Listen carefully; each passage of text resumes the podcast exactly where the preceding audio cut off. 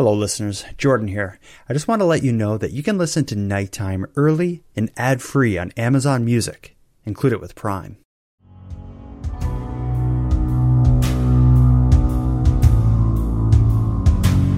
You are tuned to the Nighttime Podcast, focused on the fringe of Canada. In considering all the great ways technology's changed our lives, how we are able to communicate and connect with each other seems to me to be the most valuable. With a few swipes of my finger, I can take a photograph and post it to a social media profile, making it instantly viewable by friends and family all around the world. And as amazing as that is, it's only the tip of the iceberg. I can shop, I can play video games with friends, and if so inclined, I can argue with a complete stranger until I'm blue in the face. All without much more than a downward glance and a wiggle of my thumb. But it hasn't all been sunshine and Costco samples. This access to information and access to each other comes at a significant cost a big portion of which we paid with the intangible currency known simply as cultural change. Change from how we did things to how we do things now that we have more efficient ways to do them. For an example, I think of the mom and pop VHS rental stores that were only recently fixtures all across our country. However, today, nearly every one of them has been replaced by a climate controlled warehouse of supercomputers somewhere. Now, to be clear, I'm not a modern day Luddite or anything. I just want to highlight a few things that will surface in tonight's story. In tonight's episode, we'll hear the story of one of Halifax's, if not Canada's, most shocking murders and more memorable trials. As the story unfolds, you'll hear how this case involves an unlikely murderer's use of technology to lure a victim to his death, as well as to cover up the murder and then how that same technology betrayed the killer, leading investigators straight to him. But even with all that, that's not the reason I chose to spend this introduction reflecting on the societal changes brought on by recent technological advances. It's more so as a way to introduce my guest. As a lifelong news watcher type, I've noticed a big shift in how stories such as the one we'll hear are being told by the major media thanks to social media platforms and the 24 hour, 365 day news cycle they stimulate, news coverage is often focused on providing updates to stories, piece by piece, rather than compiling information and telling a complete story. Because of this constant breaking news style reporting, it's hard to take a step back and see the forest for the trees, so to speak. When tonight's story and the resulting trial unraveled itself in the news, I watched along transfixed. This story quickly gained a tremendous level of public interest, such that it occupied the evening news for months. Almost daily, a new update would appear and be worthy of printing. But with the amount of twists and turns in this story, the fragments of information being shared were startling, but the full context wasn't always obvious. For me, despite following the case closely and in real time, the true gravity of the story didn't hit me until even after the case's sensational trial. And it was thanks to a local journalist, Kayla Hounsell. Kayla was one of the leading voices telling this story, going so far as to provide up to the minute tweets from within the courtroom during trial. But even after a verdict was read and the courtroom cleared, Kayla wasn't ready to move on to the next assignment she continued to dig deeper and deeper still, and ultimately got down to some good old fashioned storytelling. The end result of her work was one of the most heartbreaking yet captivating books I recall ever reading. In tonight's episode, the first in a two part series, I'm proud to be joined by Kayla Hounsell. Our topic, spread out amongst these episodes, is the senseless murder of Taylor Samson and the sensational trial of William Sandeson. The mood will likely be somber as Dalhousie students get ready to go back to school.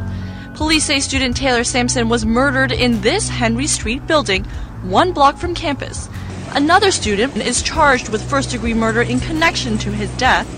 Court documents obtained by Global News show police believe Samson was murdered over a drug deal. This student says the incident is scary. You think that something like that won't happen right where you live, right where you go to school, and it does. She says the mood on campus has shifted since news of the murder. A lot of people either knew him or were in similar friend circles. This is a bunch of people that might have been involved, and it's just going to be a, probably a bit more difficult start. Other students say the Dal connection is concerning. For new students walking in, it's kind of scary. They walk in and right away, you know, there was a murder here not too long ago. It's a hell of a way to start your university degree.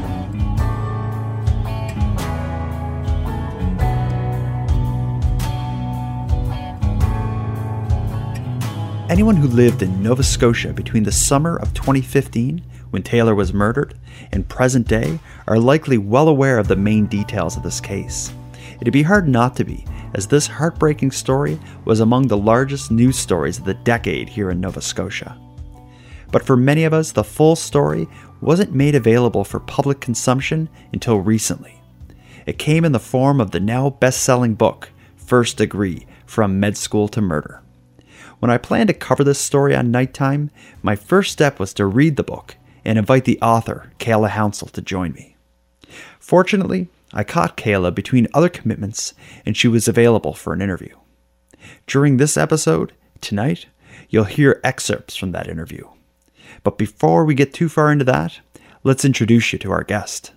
I'm Kayla Hounsell. I'm a journalist and I'm the author of First Degree From Med School to Murder, the story behind the shocking Will Sandeson trial. I'm also the CBC's national reporter for the Maritime, so I cover the three maritime provinces for CBC National News on radio, on television, and online, which means that I'm most often found on programs like The World at Six and The National. As you just heard Kayla describe, she's not your run of the mill hack like me. She's the real deal. And I know that a, a, journalist with the level of success Kayla has enjoyed isn't out there pitching book ideas looking for a paycheck. I knew it was something special that led to her writing of the now best selling book, First Degree. I started our conversation on that point. I had been reporting on the case for almost three years at the time. It was not my idea to write this book, which most people are usually pretty surprised by. So, picture, if you will, I am live tweeting the William Sandeson trial in my role as a reporter. I was at CTV at the time. It was midway through the trial, and I was live tweeting, so very focused on pumping out as much information as possible that was coming into the courtroom. And I get an email flash across the top of my screen from Elaine McCluskey, who was the nonfiction editor at Nimbus Publishing. And she wanted to know if I had ever written anything long form, no, or if I might consider writing something long form, maybe. Honestly, I didn't know Elaine. I didn't know anyone at Nimbus. I wasn't really convinced that this was a serious offer. I didn't know if this was even possible. Plus, I was on deadline. so I raced back to the television station, put together my story for the six o'clock news, and then started looking into it. And it didn't take me long to realize that uh, this was the real deal. And Elaine would go on to become my editor. Fantastic editor. I'm so lucky to have worked with her. Um, so that's how it came to be. It wasn't my idea, but I knew immediately that it was a good idea. I was so invested in the case, and I wanted to write this book. Kayla had mentioned that she'd been reporting on the murder of Taylor Samson for several years before the idea of a book even popped up. This case has been a big story since the beginning, one of Nova Scotia's highest profile cases, in fact. And Kayla has been a leading voice telling the story since the news of a missing, then murdered university student broke. I'd asked Kayla to tell me, from her view, why this case had captured the public's attention to the extent that it had. I think it's because of who it involves. So we have an accused, now a convicted young man who was just days away from starting medical school. He wanted to be a doctor, so he went from pledging to save lives to taking a life. His victim was also a very promising uh, young person. It was a university student, and not just the killer and the victim, but all of their friends. We saw this lineup of young, attractive, intelligent university students being dragged through the Canadian justice system. And I've spent a lot of time covering court. These are not the people that we see in court. So I thought that was um, very rare. It didn't make sense to me, and I wanted to try to make sense of it.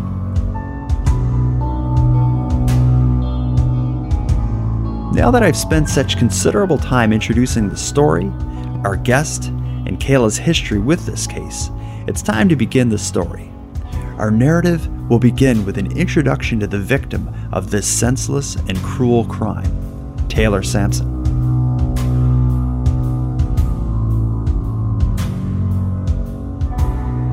Taylor Samson was 22 years old. He was a physics student at Dalhousie University. He was a member of a frat, uh, the Gamma Rho chapter of Sigma Chi at Dalhousie University, which is one of the largest collegiate fraternities, and its alumni include people like Brad Pitt and Tom Selleck, the late Jack Layton, leader of Canada's New Democratic Party. Uh, and he grew up in Amherst, Nova Scotia, with his younger brother Connor, who lives with autism, and his mother Linda, who, you know, struggled to make ends meet. His parents split when he was very young. He didn't have a great relationship with his father while he was growing up, although that was changing at the time of his death. And basically, everyone that I interviewed about Taylor described him as a protector. He wanted to take care of everyone in his life, but certainly his younger brother Connor and his mom Linda. Kayla had made several references to Taylor growing up amidst financial hardships. Perhaps inspired by a need to care for his loved ones, or simply the result of years of making the most of what little money he had, Taylor became a highly motivated entrepreneur who was juggling several business ventures at the time of his death. Yeah, all of his friends describe him as having an entrepreneurial spirit. So many might assume that what we mean by that is that he was a drug dealer everyone knew that he was selling drugs, but his friends say that it was more than that and that he was really constantly looking for ways to make money, legitimate ways to make money. So, for example, he joined Vemma, a multi level marketing business. He had a YouTube tutoring business. He started a smoothie business and was even looking at getting into real estate. And again, he did all of this, his friends say, because he wanted to take care of the people around him. To get a sense of Taylor's focus and drive, Kayla shared an interesting anecdote that really illustrates the point. After the crime we'll soon hear described occurred, police would search his apartment and find a note he had scribbled down in which he outlined his personal goals. Right. So this is a piece of graph paper that was found in Taylor Samson's bedroom after he disappeared. Uh, it's sort of goals that he scrawled on this piece of graph paper, and he called it My Plan. So, number one, first $100,000 plus investment by the time I am 25. Number two, I will give back everything I can to those who deserve it and more. Number three, by the time I am 25. Number four, I will accumulate enough wealth early on so that I will never have to worry about money ever again. Number five, I will innovate, develop, and make the world a better place, as well as influence the lives of many. Number six, before I die. And then he writes in brackets, hope to make it to 30. Ha ha. So, you know, as I write in First Degree, this was probably a joke by an invincible 20 something at the time, but of course it's now hauntingly heartbreaking because we know that he wouldn't make it to 30.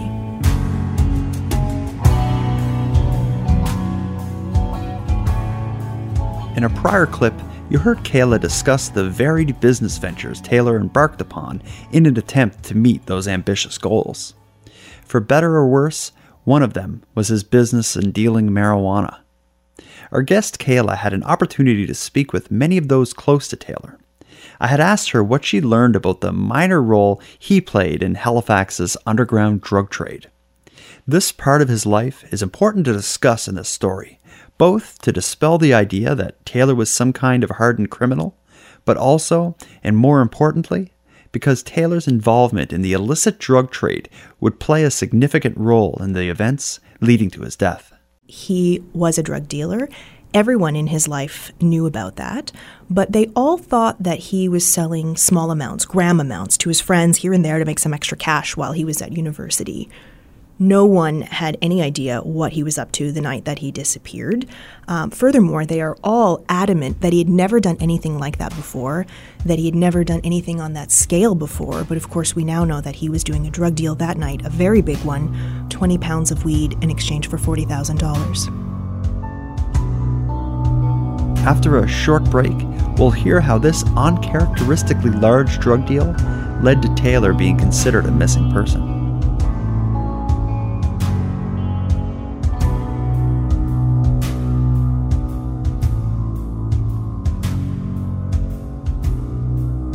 In a prior clip, we heard Kayla explain that Taylor had disappeared while in the midst of a major drug deal, one that was said to be uncharacteristically large for him. Our narrative will pick up with the activity leading up to the filing of a missing persons report. We'll start at the evening of Saturday, August 15th, 2015, the last night Taylor Samson was seen alive. To get a sense of Taylor's activity that night, we'll turn to statements his then girlfriend Mackenzie had made during this case's eventual trial. She may not have been aware of it at the time, but in the days prior, Taylor had begun negotiating a major drug deal that would change his life and her life in the most dramatic way possible. So, Mackenzie Ruthven was Taylor Samson's girlfriend at the time that he disappeared. They had been together for about six months. I didn't get to speak with her, unfortunately, but she did testify during the trial, so we know what happened from her perspective through her testimony. So, she testified that she and Taylor were at his apartment on South Street, which he was still in the process of moving into that Saturday night on August 15th, 2015. They were getting ready to go downtown with some friends that night, and she described him as distracted or antsy. He told her that he was going just a few houses down and that he would be right back. He left his keys, his wallet, and his medication on the table. He took a large black duffel bag, which she believed to contain a significant amount of marijuana. She didn't know exactly how much, but he never came back.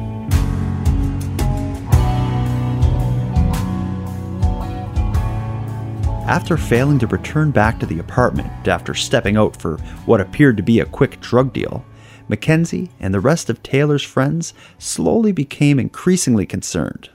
Thoughts of maybe he got tied up with something unexpectedly mutated into where the hell is Taylor? When Taylor's family is informed of what's happening in Halifax, the situation quickly escalates to the point of involving local police. It was actually his stepmother that first reported him missing to police. So she says that one of his friends showed up at her place, her and his father's place, and said, told them that he was missing. And this was after he didn't show up for a baseball game. His brother Connor got a message from his father saying, Taylor's missing. One of his friends just came here and told us he's missing. We don't know where he is. He's not in jail. He's not in any of the hospitals. We've called around. So then his mother and his brother packed up. They went to Halifax and literally started searching for him, banging on doors in the area uh, that Sunday evening. It wasn't until the following morning that his mother learned what he had been up to. His friends told her that he was going to do a significant drug deal the previous evening. They didn't know how much. They, in fact, believed that he was selling four pounds of marijuana, which was still a lot and more than they knew him to be involved with dealing uh, previously. So at that point, his mother went to the police station to say that she had more information. When Taylor's missing persons report was filed, the local police investigation had begun. But at least initially, it appeared to most likely be a misunderstanding of some sort. For many who knew Taylor, the initial search for him almost seemed laughable, but as more information came to light, specifically that major drug deal he was in the midst of, the investigation changed its scope considerably. It was just sort of a run of the mill missing persons case. The police testified that there was nothing that stood out about it. Uh, one of his friends told me that he remembers seeing his picture going around on Facebook and that he was missing. And he thought, why is this on Facebook? He's not been missing not even a day. This is not that serious. He wouldn't do anything that would get him into any kind of trouble. I think, though, the friends who knew what he was doing that night were immediately concerned. Uh, and then, again, when police got that information from his mother that there was to be a significant drug deal the night before, that's what kicked the case up to the major crime unit.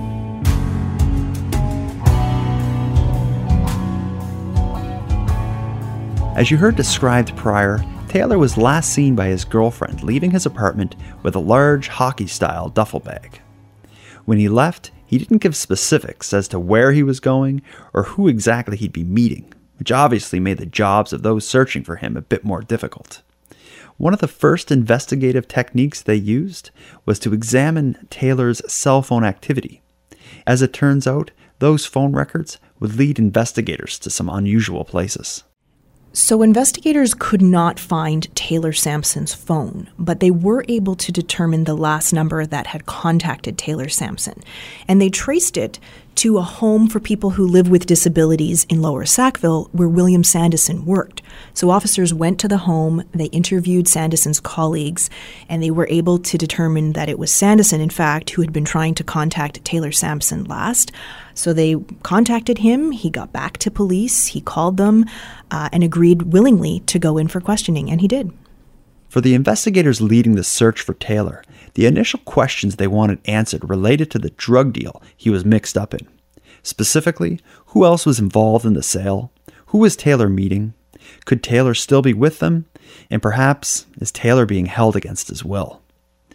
Seeing as the last person he spoke with on his phone was now identified, investigators set out to learn all they could about William Sandeson. And the more they learned about him, the less he seemed like anyone who could be involved in a drug deal. William Sandeson at least on the surface, was exemplary, and only days away from starting classes at Halifax's prestigious medical school.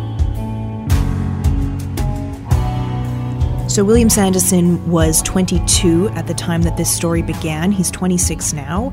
At the time, he was just days away from starting medical school at Dalhousie University.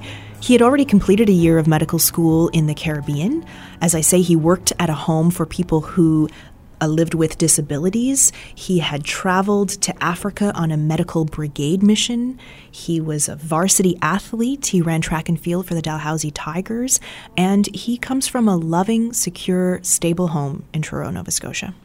As investigators prepared for their interview with Sandeson, it was expected to be something between a procedural necessity and a waste of time. William seemed very willing and comfortable with the idea of coming to the station. He had a spotless history and just didn't fit the profile of someone involved in a drug rip or any other nefarious misdeeds. But some things he said, and some things investigators were able to prove as untrue, would leave them questioning William's role in Taylor's disappearance. I would say that that first interview was extremely voluntary. William Sandeson was not considered a suspect in any way. In fact, police considered him a witness at that time. Uh, they called him. He agreed to go in, uh, and he did. A short time later, he was very willing to chat with them and share information. Again, he was a witness at that time, but he would make some critical mistakes during that interview. And it started with a texting app. He told police that he communicated with Taylor Samson on a texting app and that he had deleted it after he learned that Taylor had disappeared because he worried that he would get in trouble for selling drugs. Uh, and that was true that he had deleted that texting app. What he didn't realize is that when he re downloaded the app, all of those messages would come back in. And they did not match up with the story that he told police, and that would lead them to be suspicious of him.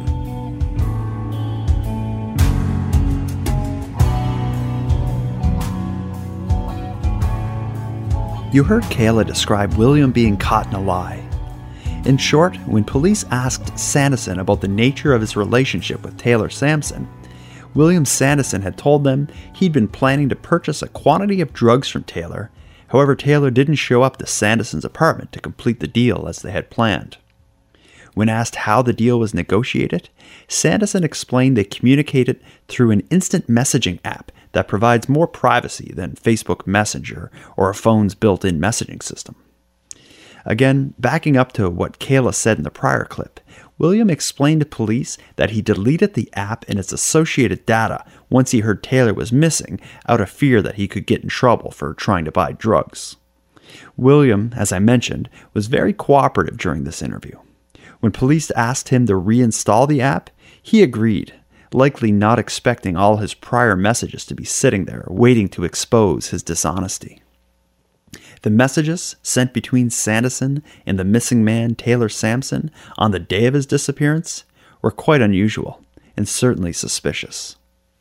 It starts with the pair agreeing to meet and finalize a drug deal. They communicated back and forth as Sandeson was tied up with some friends. Then Sandeson tells Samson that they're gone, basically saying the coast is clear, let's do this. Then, shortly after Taylor's girlfriend stated he left the apartment, Taylor messaged Sandeson stating, I'm out back of your building now. The next messages in the thread weren't sent until several hours later. It was Sandeson writing to the missing Taylor Samson. He says, This isn't cool, man. You said you'd be right back. I want that stuff. Now, with this new information, Sandeson is either simply lying to hide knowledge of Taylor's disappearance, or lying and attempting to cover his tracks. Now, at this point, investigators aren't prepared to keep Sandeson in custody any longer, and as such, they let him leave the police station, albeit now under surveillance. In a matter of hours, however, they'll bring him back into the station for a second interview, one with a much different tone than the first. They would go back to Sandeson's apartment that evening with plans to ask him some hard questions, but to their disappointment, their heavy knocks to the door go unanswered. As police stand outside his door listening for sounds of movement within Sandeson's apartment, police take note of several webcam style surveillance cameras installed in the areas surrounding the apartment door. With the apartment seemingly empty, police are faced with a difficult choice. Ultimately, out of fear that Taylor may be inside and tied up, they request the legal ability to enter, and when they do, William begins to look even worse.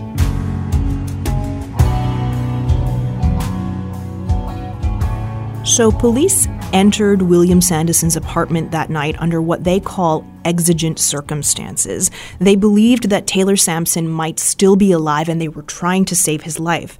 They had also learned that Taylor Samson had a pre existing medical condition, an autoimmune liver disease. They knew he didn't have his medication, and so they really believed that time was of the essence.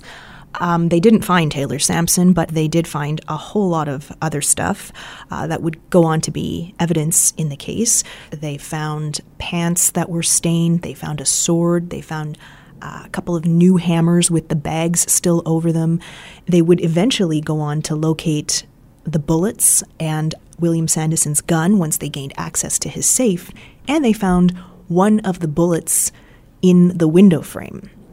Now, the apartment itself, uh, at a first glance, appeared to be clean, um, but there were what police believed were small specks of blood spatter all over the apartment, essentially, uh, and they would go on to confirm that it was indeed blood. Given the conflicting information about the text messages and the downright suspicious scene police were investigating back at the apartment, officers were deployed to urgently take Sandeson into custody. When police track him down, it's at the home of his girlfriend's grandmother in Dartmouth. Both William and his girlfriend Sonia are placed in handcuffs and taken back to the police station. Police would then conduct the second interview with Sandeson, who at this point is facing charges of kidnapping, drug trafficking, and misleading police.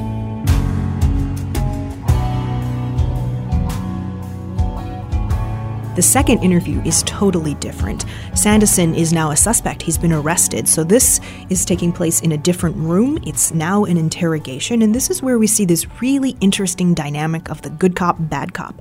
So, Corporal at the time, Jody Allison, uh, is the good cop, and he interviews Sandeson at length for hours. He's trying to become friends with him. I would say that he's even mild mannered in his approach. He's continually telling William Sandeson he thinks he's a good guy. He constantly brings up the fact that he was going to be a doctor.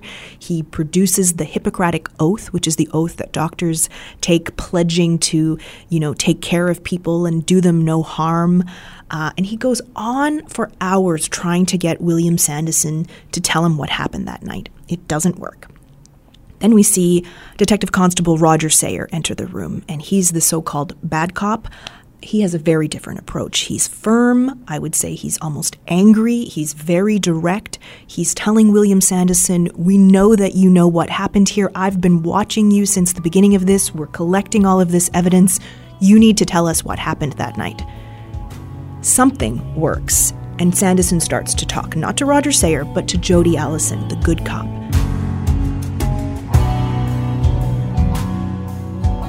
Now, before we get to what William says, let's remember so far he has already given one version of what happened that night. He waited, Taylor didn't show up. Then, when police had him reinstall the messaging app, that version of the story appeared much less honest. Now, with police in his apartment finding blood, bullet holes, and all sorts of fuel for their suspicion, he's about to give his second and third version of the truth. So he tells different versions of what happened. Remember that when he was a witness, he told police that he didn't even see Taylor Samson that night. Now, in the second interview, this interrogation, he first says that there were three men who came to his apartment while he was there with Taylor Samson. They came in through the front door. There was a fight. William Sandeson says he was hit on the head, he went down. Uh, there was a lot of blood, and that the three guys left with Taylor Samson and they went out the front door. Uh, he doesn't know whether Taylor Samson is dead or alive. As he continues talking, his story changes. Now there are only two men, and this time they come in through his roommate's bedroom window and they're wearing morph suits, which are spandex, head to toe suits. Uh, and he says this is why he doesn't know who they are. This time they shoot Taylor Samson in the back of the head, he says. They put him in a duffel bag, which William Sandeson says is the biggest bag he's ever seen, along with the weed uh, and they take off. And he, again, doesn't know whether Taylor Samson is dead or alive.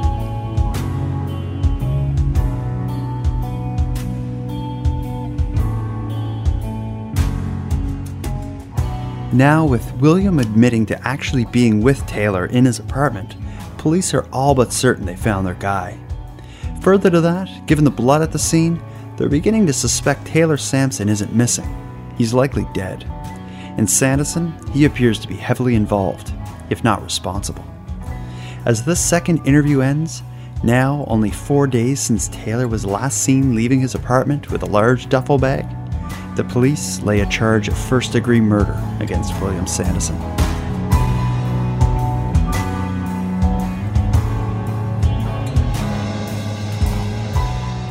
At this point in Nighttime's coverage of this case, we've been introduced to the two key figures in the story the missing man, Taylor Samson, and the man charged with his murder, the squeaky clean William Sandeson. We learned how Taylor's phone records led investigators first to a special needs group home and then to a staff member, William Sandeson. Then we heard the story of how the reinstall of a deleted messaging app provided investigators with what for Will Sandeson was some very inconvenient information, mainly evidence that he'd been lying to them. And then we heard how a search of his home and a follow up interview would lead to Will providing two more versions of his story, and police laying a charge of first degree murder. In the coming days, this story will be continued in part two of the murder of Taylor Samson. In that episode, we'll again be joined by journalist, author, and all around nice person Kayla Hounsell, who will help to discuss the evidence against Will Sandeson, the trial, some recent developments in the case, and share some interesting background on her best selling book, First Degree From Med School to Murder. Now, before we finish this portion of the series, I have a dedication and some thanks to share. I want to dedicate this episode to the family, friends, and memory of Taylor Samson, an inspirational person, full of life, and taken way too soon. I want to thank Kayla Hounsell for appearing in this episode and for her amazing work covering this case. The events described in this series only scratch the surface of the story she masterfully lays out in her book, First Degree. If anyone's interested in purchasing the book, I've added a link in the episode notes. I'd also like to thank the amazing Toronto based band Vox Somnia for again providing the music for this episode of Nighttime. The music you're hearing is an instrumental version of one of their great songs, I've linked to it in the show notes as well. And with that, I'll conclude this episode of Nighttime. If you're interested in hearing more from Nighttime, please check out the Patreon group. It's a dollar a month and it allows you to support the show while accessing the supporter exclusive feed, which provides ad free, early releases of episodes in addition to prior episodes that are no longer available on this free feed. You can join by visiting patreon.com slash nighttime podcast. Now, I'd like to thank the current patrons of the show and welcome the newest members to the group.